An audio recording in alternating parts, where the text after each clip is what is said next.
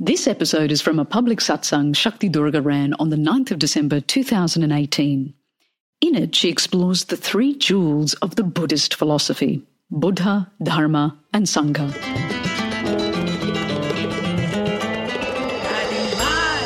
Hi everyone, it's Shakti Durga, and welcome to this episode of the Soul Talk podcast. Each episode is going to feature some of the highlights from live trainings, retreats, online classes, and presentations that I've done around the world. If you find value in it, please text the link to the podcast to a friend or share it with your networks. I look forward to connecting with you soon. Namaste. As our consciousness expands, we find little pockets of not love And to the unwise, this always looks like someone else doing something to us, making us feel like that, limiting our options in life, giving us fear of some kind that closes us down and makes us feel that we'd like to have a steel plate across our heart because we feel safer then. Who wants to open to love when they might let you down? The person that you open to love may turn out not to be perfect. They might turn out to be human. What a terrible prospect.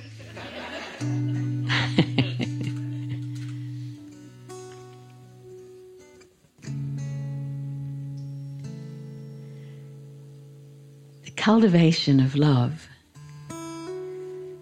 is important in every spiritual path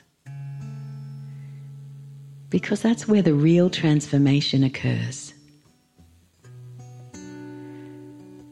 You can get fancy theories, and I must say, fancy theories have helped me at different times on my spiritual journey because they've given me coat hangers to be able to rest for a minute before I tentatively open my heart a bit wider and duck for cover at the same time.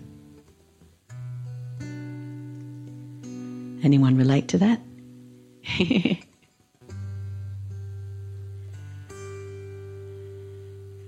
but imagine what it would be like if we could open to love and have the tools and skills to be steadfast in that love and to not take a backward step from it, even when the beloved is acting in a peculiar way that seems to defy logic,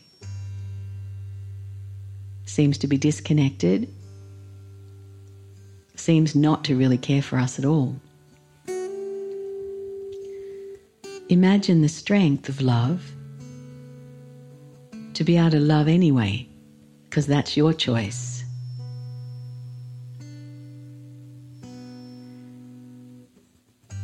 And the love of which I'm speaking is not just loving the beloved, it's loving that which loves, which is you, loving self.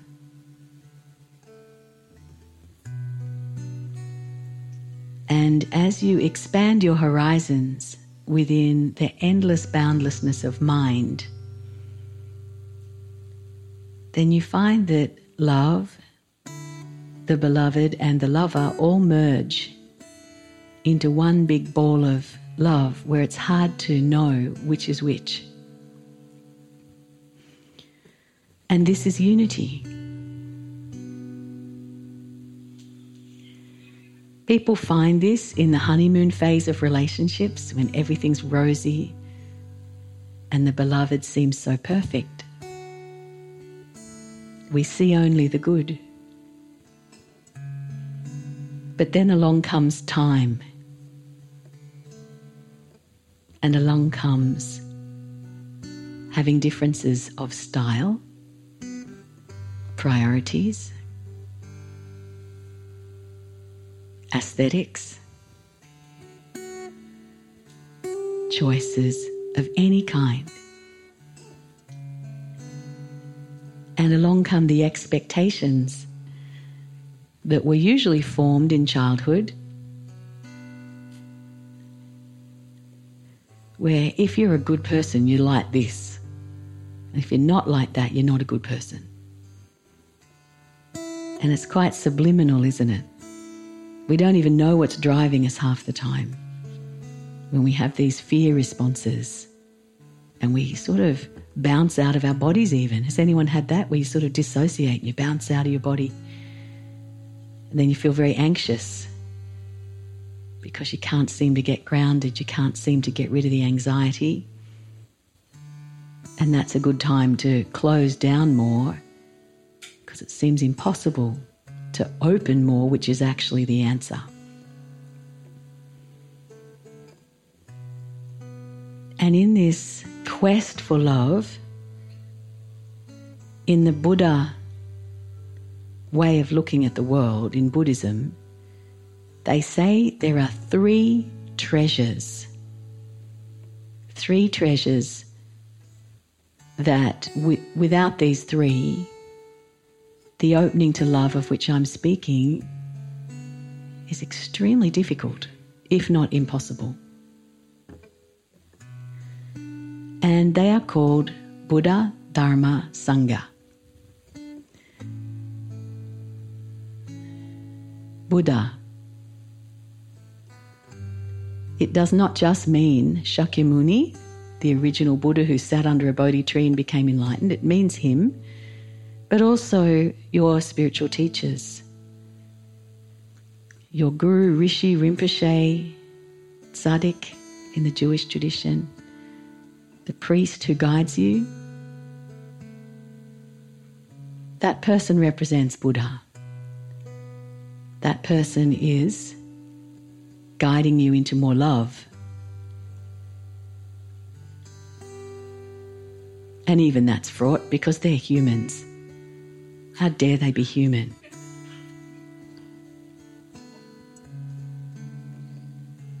And then there's projection. Don't we have a field day with that?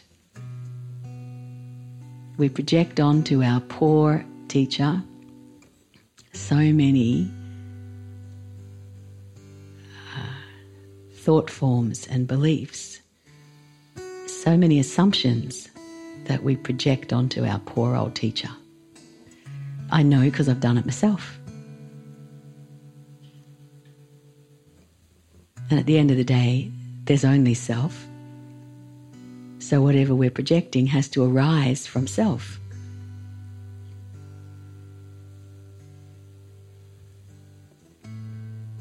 But love heals that too. You just go deeper. Go deeper in love, and love shows you the way. Sometimes it shows us we've outgrown that teacher, but the answer is love, not rejection. If you're rejecting and you're angry and you're a bit bitter and twisted about things, probably got an unfinished process. Resolve it into love and then see what happens. Love will show you the way. Shiva and I have moved on from teachers in the past, not because we have any disagreement with them, but because love showed us another way that as you merge, you get put exactly where you need to be. So we shouldn't fear overcoming those feelings of separateness or doubt in our teacher. We should just go deeper, go deeper, go deeper. And when we enter into the field of love, the truth's revealed, and not until then. Until then, it's delusion time. And my experience has been that when I do this, and I've been through this cycle many, many times, that the love I feel for my teacher is deeper, bigger, broader, more encompassing, massive, massive than it was before. And then just when you think you couldn't love any more than you do, the teacher shows you you can and then it's exquisite. So, the Buddha in your life, whoever that might be, is treasure, treasure. Then we have Dharma. And Dharma is the teachings in Buddhism. The Four Noble Truths and the Eightfold Path form the basis of the Dharma teachings. But each path has its teachings. And the teachings are a scaffolding that allow us to climb the mountain to attainment. Because when you get all confused, you can just go to the principles that are involved. When you're getting deep into your issue, into your story, you can think, well, what would love do now? And kick them is not the answer. Find a principle, expand out into principle. That's the Dharma teachings, the principles that you've already decided you want to live by. I find it helpful to find a virtue that I want to practice. So I'll pick a strength of the soul card or something. Think, oh, patience, I hate bloody patience. Again, does anyone else like it when they get patience as their card? I don't. I shouldn't have put it in the pack. I think it's got some kind of sticky glue on it, that one. It comes out. But the Dharma teachings are good because there's a way, there's always a way. You know, if I can't find it in love, let's find it in a principle. And the virtues are great principles, they're never going to lead you astray. Practicing that principle will make you stronger. When we're stronger, we can love more. So the Dharma is treasure, it's priceless. And the third one is Sangha. And Sangha means community. This is called Satsang. And Satsang, Sat is truth, Sangha is community. So it's a community of people seeking truth and to get out of the delusions and into pure love and oneness and acceptance of each other. And there are so many paths up the mountain that if we stay rigidly stuck within our own expectations, we're probably not going to get very far.